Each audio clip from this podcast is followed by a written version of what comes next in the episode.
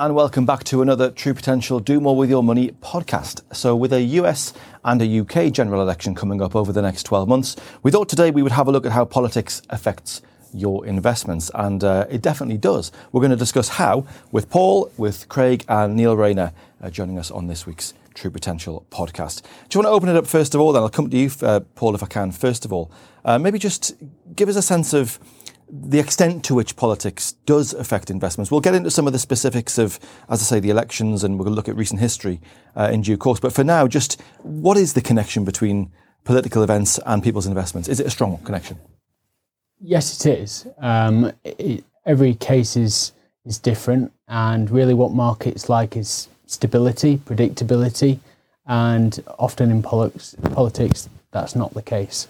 Um, it depends on the event. So when you have a US election, it depends on the candidates, what's their um, thoughts around regulation, taxes, government spending, to what extent, you know, how much spending are they going to do and what does that mean for the amount of debt that governments have? Can they finance that debt? Is it sustainable? Um, so, and that feeds into businesses, corporate tax rates go up or down, it impacts profitability. Individuals, taxes coming down, boost their disposable incomes. And so that filters into economic growth and ultimately corporate profitability and markets uh, will play into that. It's usually these events are come into focus for a short period of time, but then they move on.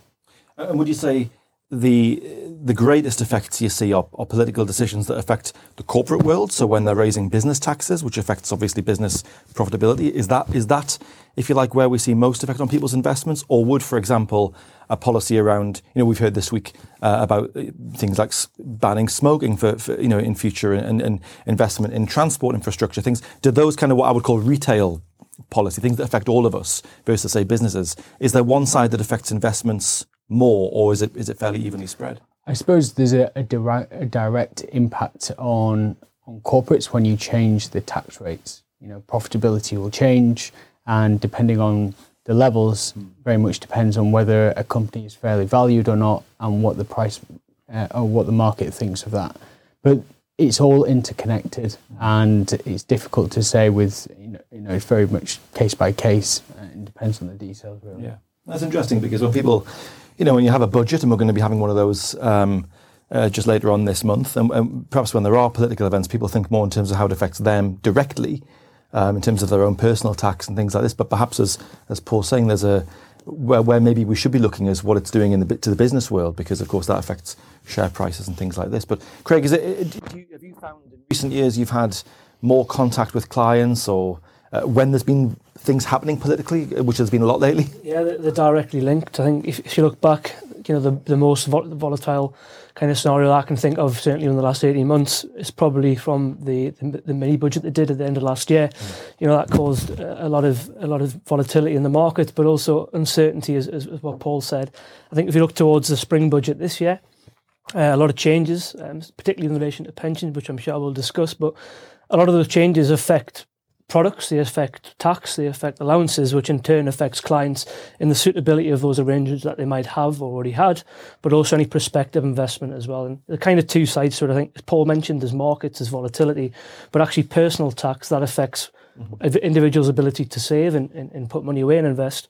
But importantly, the actual suitability of the products they hold can be affected at the same time. So mm-hmm. definitely uh, this time of year, you know, budgets are coming out, there's things that we need to be conscious of because um, it will affect investors at the end of the day. Yeah. Well, well, Craig just mentioned there, Neil, the the pension uh, lifetime allowance changes. There were some other changes, annual allowances. Just first of all, remind us what they were earlier this year, what the changes were, and then maybe talk, if you will, about just how that affects people's maybe investment strategies. Yeah, well, you know, obviously the, the big change was the lifetime allowance, the, the, abolishment, and obviously the annual allowance went up from um, 40 to 60,000 uh, uh, some months ago.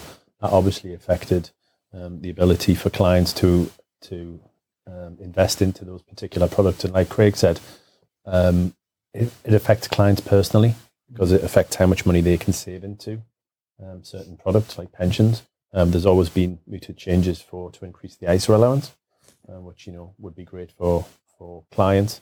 Um, but yeah, I mean, conversations normally around budgets and normally around when tax legislation changes, we get a rise in calls from clients because they want to know how it affects those, um, how it affects their saving, and also more importantly, with us being goals based, mm-hmm. how it affects their individual retirement goals. Yeah. I, think, I think a good point what Neil talked about there. It's not always negative when we're yeah. changing. Like you talk about positive changes, particularly in relation to pensions, as we were referring to the, the removal of the LTA, the lifetime allowance tax charge, um, the increase in the allowances not only to the annual allowance but the money purchase annual allowance, for example. It gives clients opportunity and opportunity to invest more and, and close the savings gap. So it's not always a negative thing. Mm-hmm. Um, you know, changes to taxes in this in this scenario, to talk about pensions is a real positive change that's going to benefit you know many a client and already has. Yeah. Well, it's it's not that long ago uh, 2015, I think it was, when pension freedoms came in, totally uh, changed the landscape of, of, what you can do with a pension and, and, how you can access your money. We've also had in that in that period as well changes to well, actually going back to since 2010, we've had changes to the personal allowance, how much you can earn tax free, ISA allowances, which I think were about six thousand pound. Uh, they're now up to twenty thousand. So some big, big changes that have obviously as a result of political uh, decisions. So the, and, and, you tend to get those around budget time. Um, so we know we'll be looking closely at what happens in a couple of weeks' time. I just want to go back, if I can, to you, though, Paul, because the last, well, I was going to say the last four years, really, it's you've probably got to go back to 2016 and and the Brexit uh, sort of vote and things that have happened since then with Trump in the UK. We've had, you know, we're on to, I mean, how many prime is that like four, or five prime ministers since Brexit? Um, and uh, you know, COVID, all the rest of it as well. So I mean, there's been an awful lot of change. What particularly stands out for you over that period as being the biggest market mover? I would say typically during a political event, where you find the most volatility is within currencies.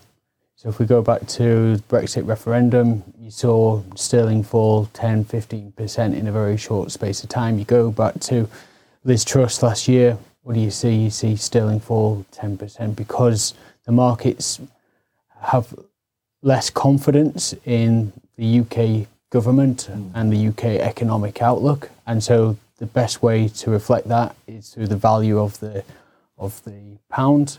And you t- typically see that in emerging markets, in developed markets as well. And I suppose when we think about our portfolios, we try and mitigate some of that volatility by hedging our currencies back to sterling to help dampen volatility and, and mitigate some of uh, the political and noise and volatility that comes through in these events. But it very much depends on the um, political event. So if we think about Donald Trump in 2016, 2017, coming into the result of whether Trump would win, when it looked like Trump was going to win, markets fell 5% in the day, but actually finished up 1% by the end of the day.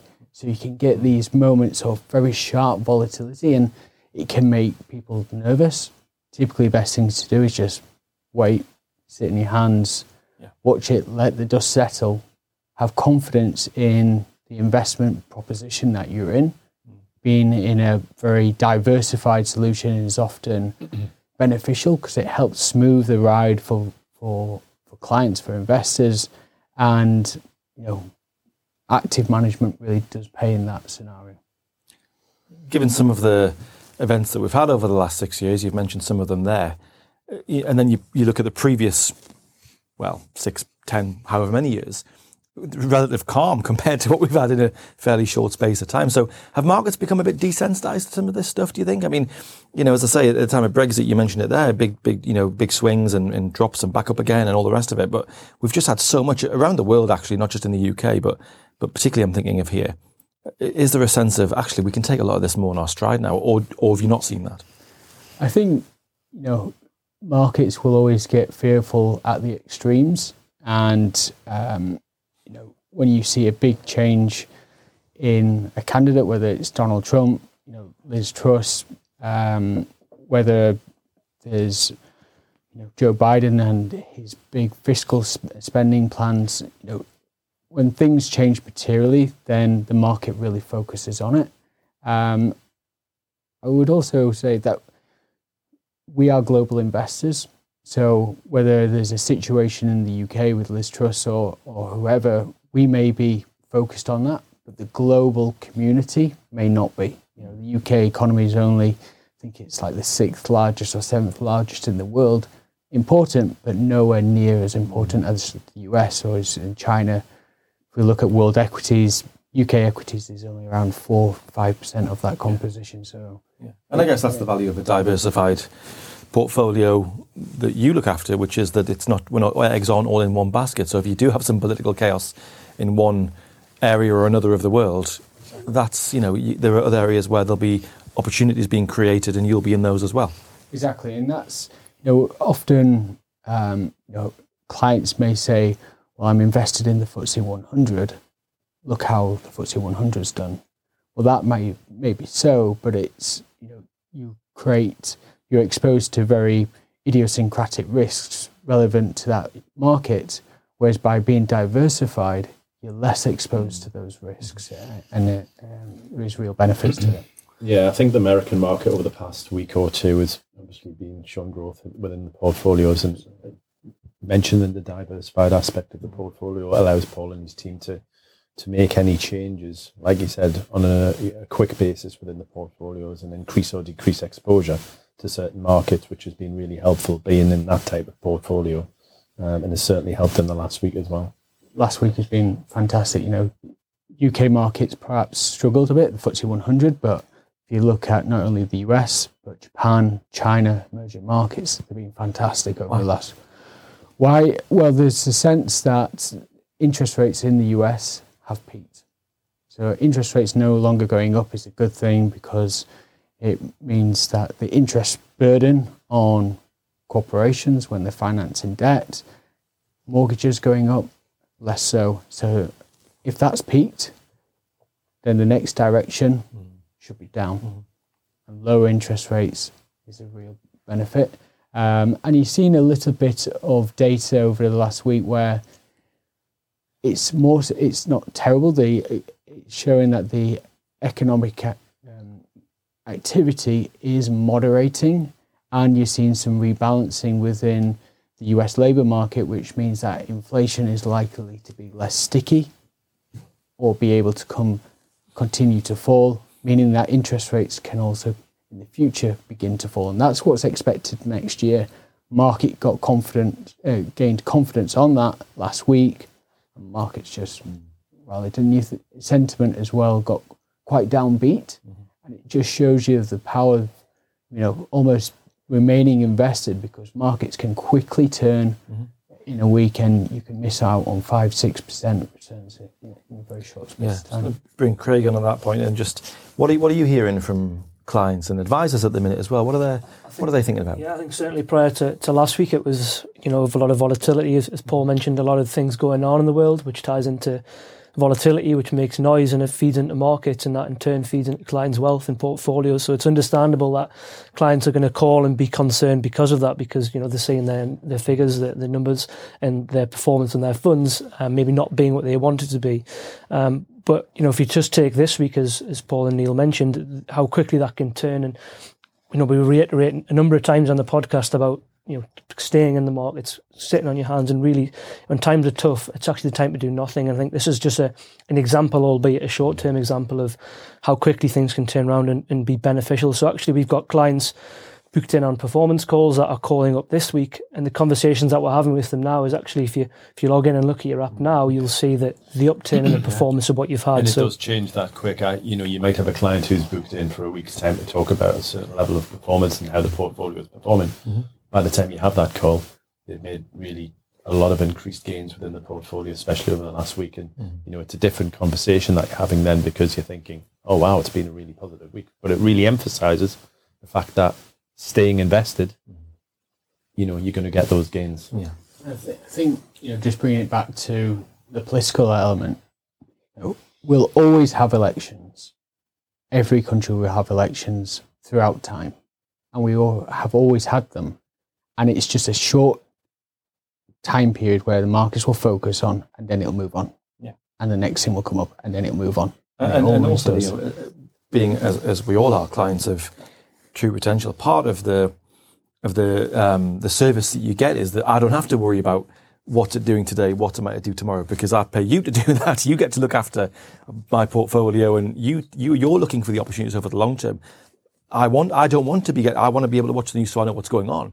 But I know I want to know that I can just you know sit tight and, and relax and let you look after it. And of course, that those of us who work with you and your team know that that's what you do every day is look for the opportunities around the world, and that's what you that's what you get paid to do.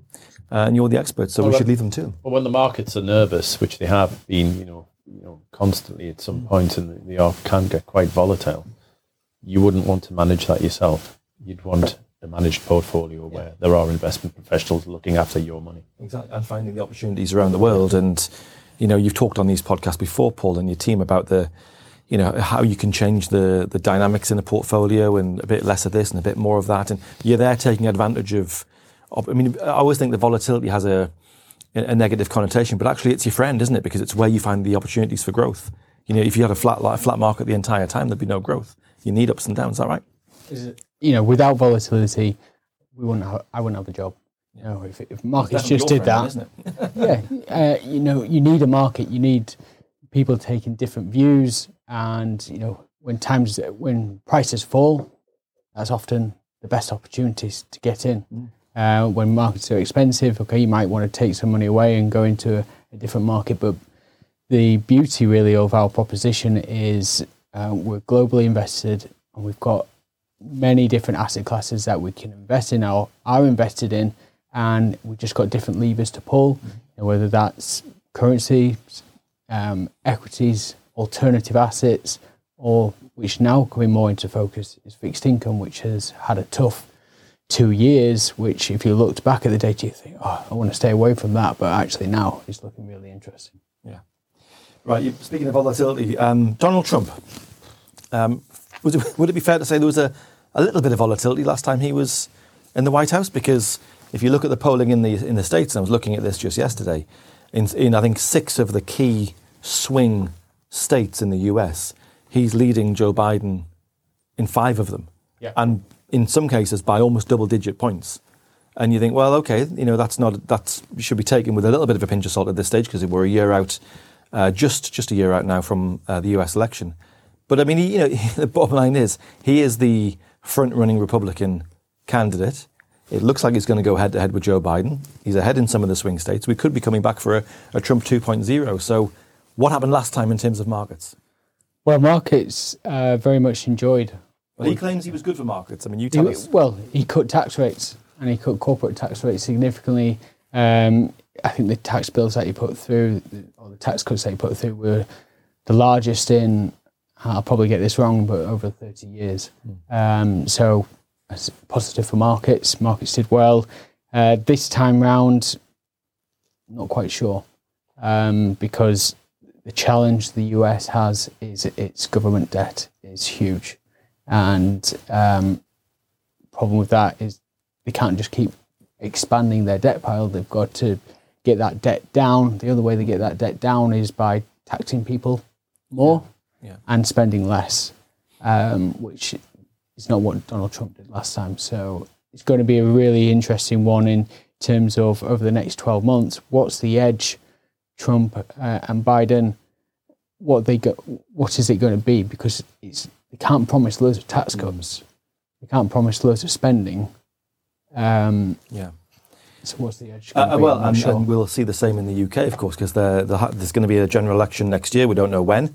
Um, it's not like in the US where there's a fixed. Well, there is. It is like in the US now. That there has to be a certain has to be by a certain point, um, but the actual date we don't know yet. Um, although the betting seems to be around about September October time next year.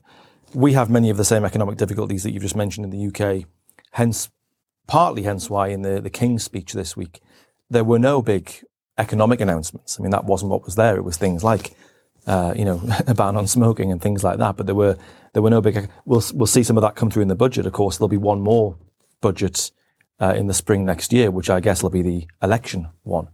Um, but we have whoever wins the UK election, and it looks like where the US might be going to take a, a, move to the right. It, the polling seems to say in the UK we're going to be taking a move to the left.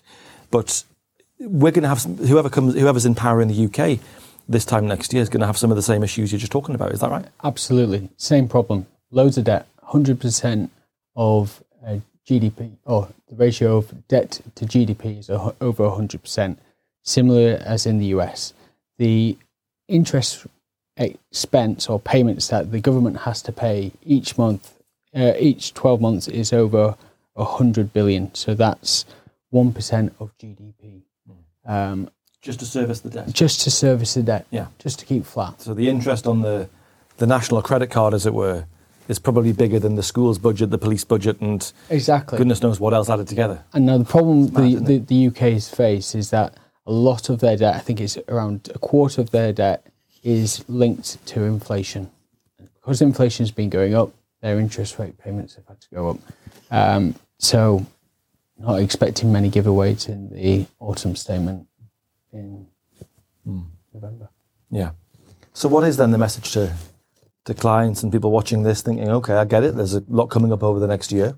Yeah, I think I think it ties in directly, as I've mentioned at the start. There, again, the the rhetoric from from ourselves being, you know, we put you in the right product from an advice perspective. Paul, Chris, and the team look after the money um, and make sure that the, the money's working for you as, as best as we can. You know, the rhetoric is, is consistent that you know keep invested, remain. They look for opportunity as as we've seen this week, and and you know it's going to be a volatile period as, as it in, in any election or change of government. But you know, have confidence in the proposition and, and, and stay where you are, and, and your long term generally prevails for most people. Um, from an advice perspective, when we're talking about products. Again, the suitability of those products are probably something which you can review with your advisor. So, if tax ranges change, if ISA allowances go up, if inheritance tax thresholds potentially changes, is being talked about by ministers, there's, there's scope and opportunity within that. So, if you are uncertain, you know, how maybe tax changes affect you, get in touch with the advisor. They're there to ensure the suitability of your investment from a product perspective is consistent. So that's kind of the message which I would leave with. Yeah, I would also say as well, you know, Craig has a good point, but um, think of the products that you're invested in and think of the long term because although capital gains tax is decreasing, pension allowances are going up. So think about the products that you have and have a chat with your advisor Yeah. and feel what works right for you in your personal circumstances and how much money you've got to put in and what's your long term financial goals. Tax will change undoubtedly. It always has done, and you know limits have changed. Um, that might mean that you're not better off investing there. You're better off investing here. So having a chat with the advisor about where you're currently invested, and like Craig said, stay invested. Um, this short-term volatility in the grand scheme of things, if we looked at the past two, three years, it's not a great long. It's not a. gr- It's not a long time in the in the scheme of your retirement, your pension. You know. Um, And, and the point worth make, making is that even throughout all that volatility, going back to 2016 and Brexit, markets are higher. You know, we've had, of course, you've had in-year volatility, but markets over that period of time have grown, uh, and that's a message that doesn't always get picked up when you're watching the TV or listening to the radio, or reading newspapers. That actually there's been for all that, that's gone on, and of course, it's in the media's interest to to dr- dramatize and make it all seem like it's uh, even more crazy than perhaps it really is. But markets have continued to grow, and um, so have you if you've stayed invested, I guess. Good final point to end on then, Neil, with uh, always speak to your advisor. It is always the best advice we can give, which is pick up the phone, drop a message through. Get in touch with us here. Neil's team, they're here for you. Um, you can drop us a line uh, through the app, through the website. You can pick up the phone and come and see us. Get in touch with us, and we can always uh, give you our best advice, which is what we would do. Another good tip is to subscribe and tune into these podcasts, and of course, our other content that you'll find on this channel because it's designed to help you and cut through some of the um, nonsense and other stuff you might read or hear about online and just give it to you straight. So that's what we do here. But for now, thank you, Neil. Thanks, Craig and Paul as well. And thank you for listening. And we'll see you next time. Bye for now.